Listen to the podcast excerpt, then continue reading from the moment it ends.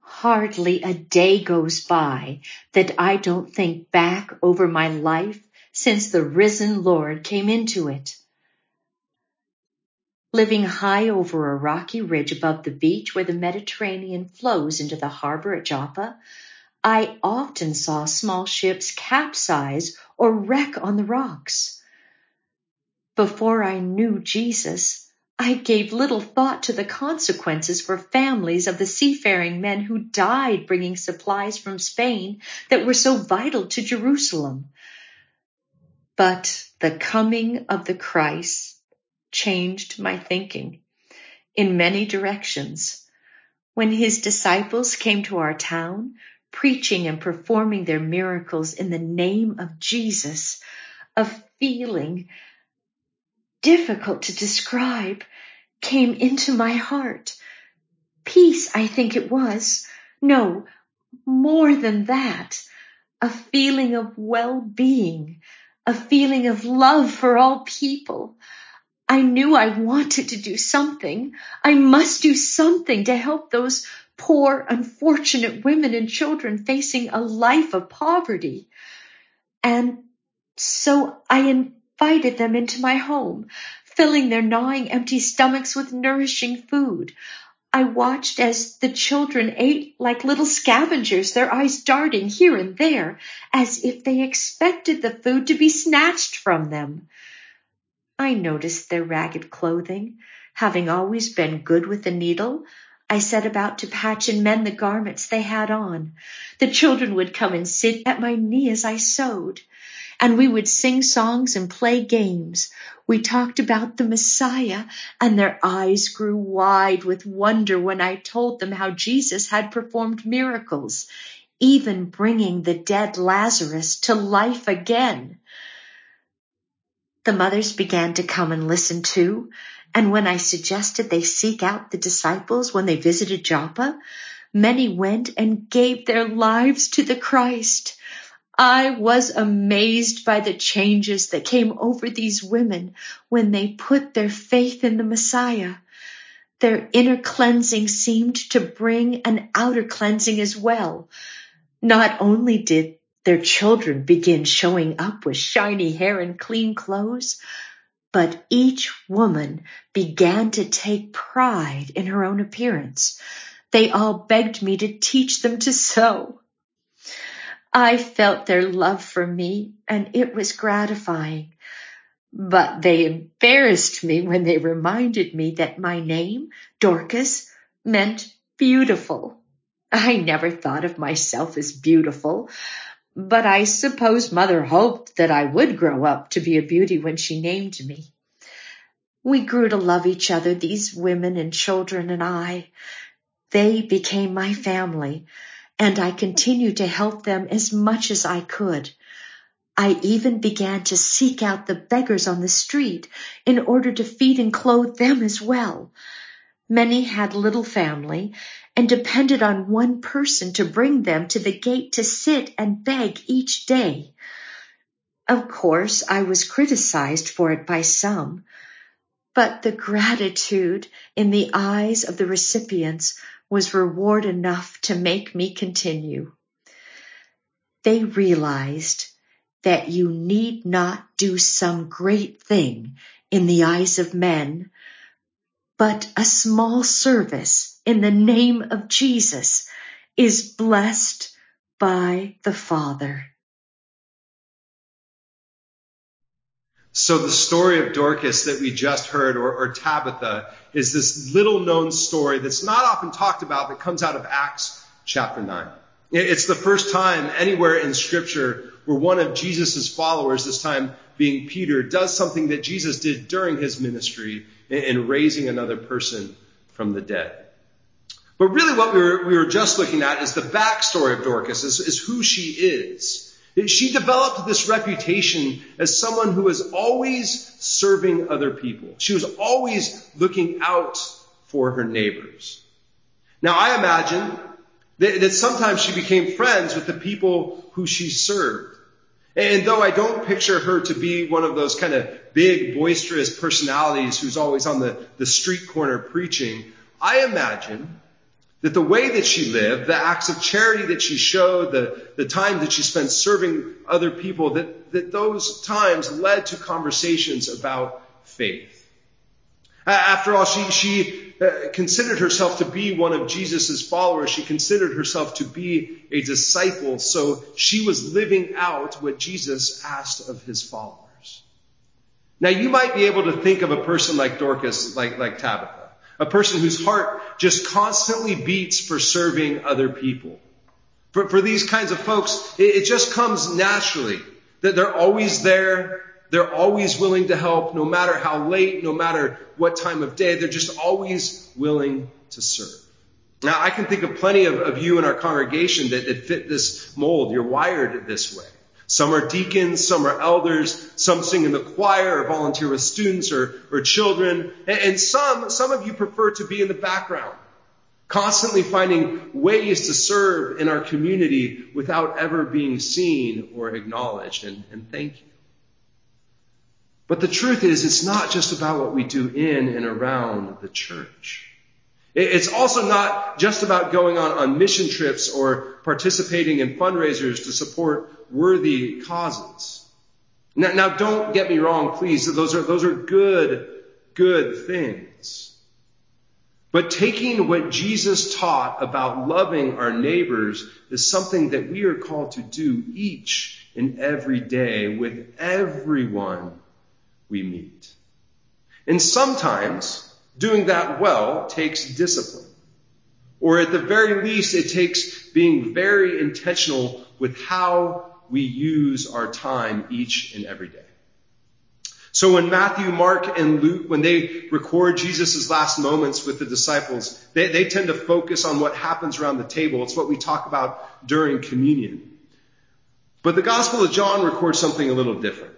It records uh, something that, looks a little different about what happened at that meal. That they're gathered for the Passover festival and Jesus knew that his time had come.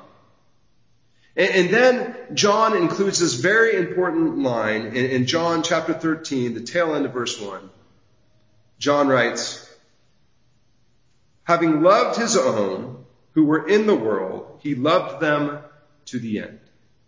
Having loved his own who were in the world, he loved them to the end. There's a, a, turning point in John's gospel right around the end of chapter 12 and the beginning here of chapter 13. Earlier in the gospel of John, Jesus spoke more globally. Think, think about the well-known passage in John 3.16. For God so loved the world that he gave his one and only son. It's, it's the big picture.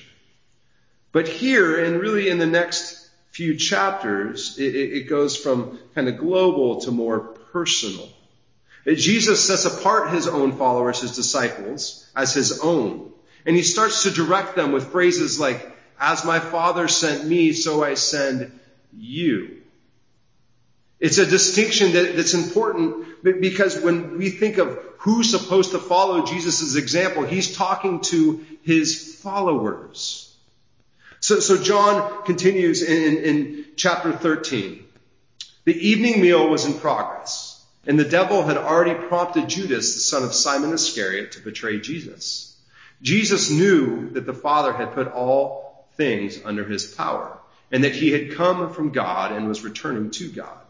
So he got up from the meal, took off his outer clothing, and wrapped a towel around his waist. After that, he poured water into a basin and began to wash his disciples' feet, drying them with the towel that was wrapped around him.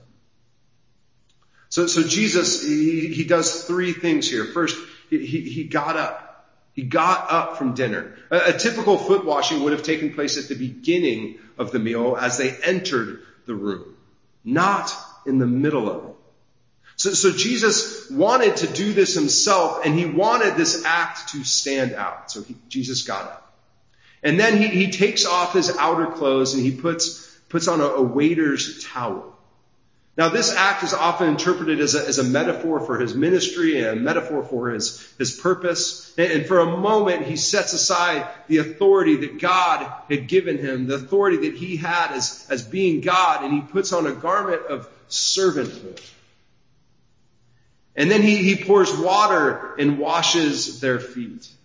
He, he bends to the ground to serve them, to clean them. More foreshadowing of, of what he does for us on the cross. When he gets to Simon Peter, Peter lashes out, starting at verse 6. Peter says this Lord, are you going to wash my feet? And Jesus replied, You do not realize now what I am doing, but later you will understand. No, said Peter, you shall never wash my feet. And Jesus answered, Unless I wash you, you have no part with me. Then, Lord, Simon Peter replied, not just my feet, but my hands and my head as well. So, so Peter, he says, I'm all in. Don't just stop with my feet. I'm completely committed. Wash all of me. But of course, uh, we, we know what happens later. G, Peter, he denies knowing Jesus altogether. Now there's a really important lesson for us with, with what this messy situation is. It's important that, that, that Peter, he, he, comes to following Jesus and he's, he's all in one moment and then questioning later. It's very human. Now, I don't at all believe that he doubted his commitment or that his denial later is an example of him kind of flip flopping in his faith. His words are honest. His words are true. And I think he was surprised himself by them. Now, if I'm honest with myself, sometimes that happens to me as well.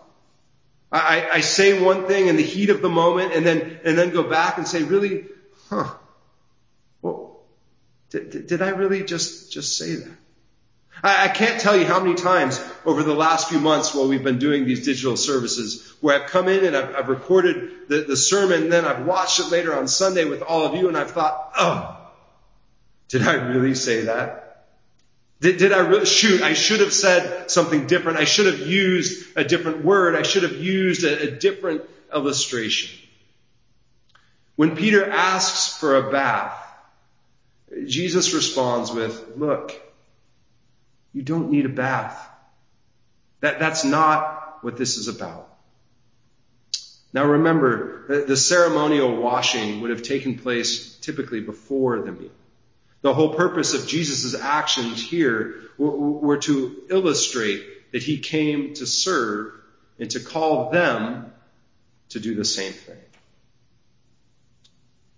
Then we pick up at verse 12, reading this. When he had finished washing their feet, he put on his clothes and returned to his place.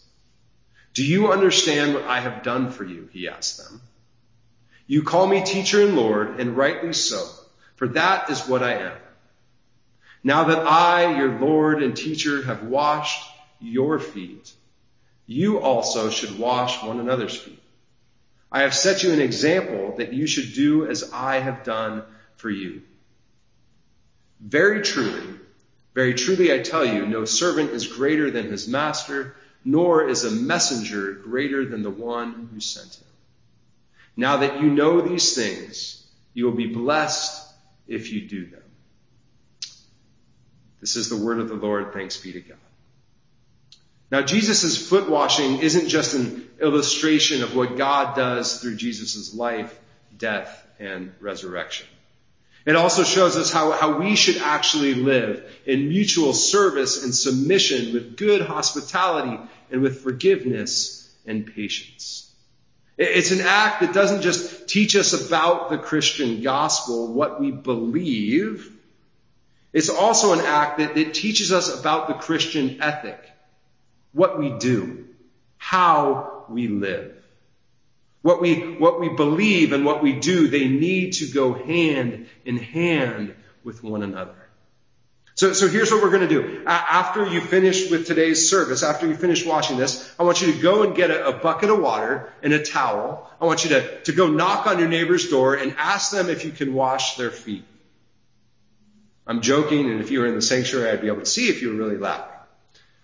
In the church world, we often think of serving in kind of the big picture ways. We, think of the things like mission trips or participating in a local serve day, and those, those are great. As I, said before, those are important. And I don't want to discourage us from participating and serving in those ways. But I also want to suggest kind of three different ways that we can serve others, even in the season that we are living in right now during this, this pan, pandemic. Th- three ways that we can develop a routine or a discipline of service. The, the first is often referred to um, as, as the ministry of the mundane. We spend most of our, our lives in this place. It's the place where we, we see a spouse or a child in need of encouragement, or a neighbor who needs help cleaning up their yard. We, we don't need a, a, program to serve in this place. And in my mind, it's the place where, where Dorcas or, Tabitha thrived. It's where she lived. It was just in the ministry in, of the mundane.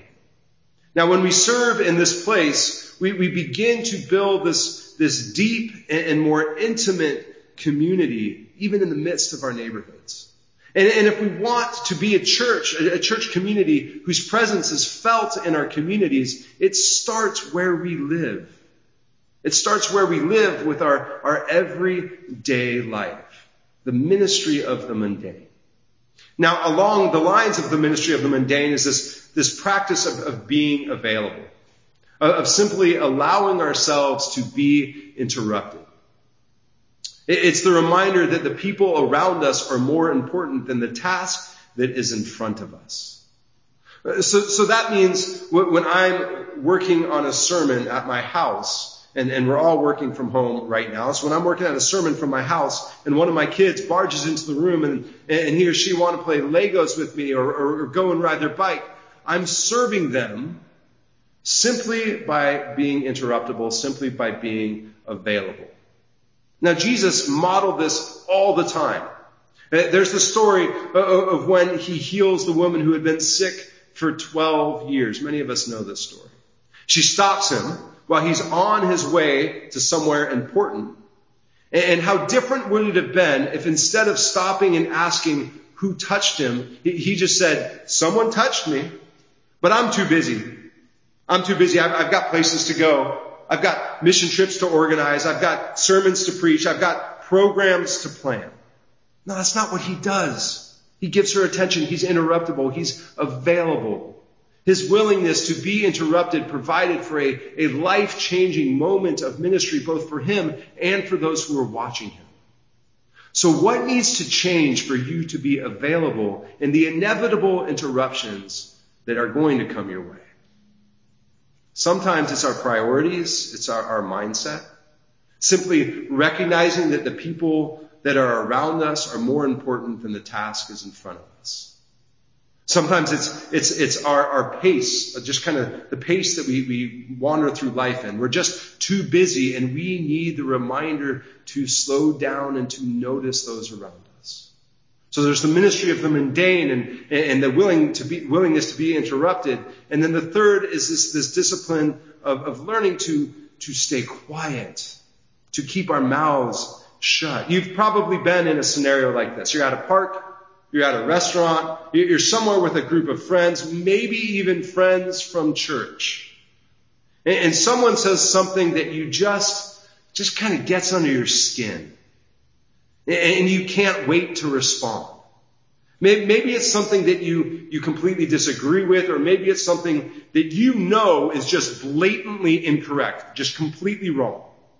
The temptation is to speak out right away, to, to correct the other person, to speak your mind, or, to maybe even start an argument because you are sure you're going to win.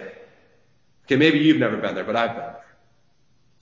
So this fall, we're going to focus on stepping into these sorts of difficult conversations about doing the hard work of reconciliation in a world where we don't all agree. We're going to focus on that during Sundays in the fall. And, and doing that sort of work that all Christ followers are, are called to do, being ambassadors of reconciliation, it does call us to speak up and speak out. So I'm not telling us that we're not called to speak up and speak out, but sometimes opening our mouths causes more harm than good.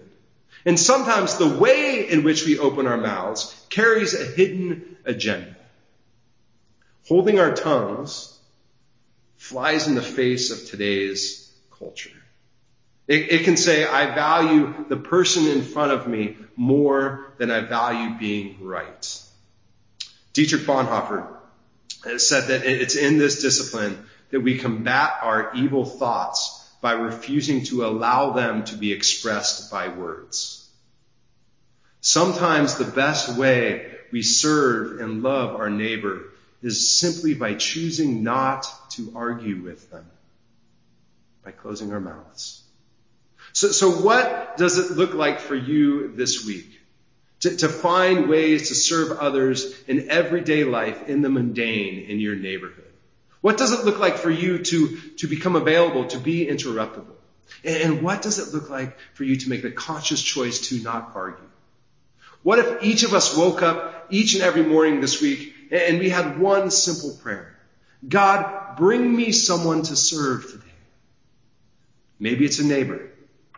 Maybe it's someone who lives in your house, a spouse or a child.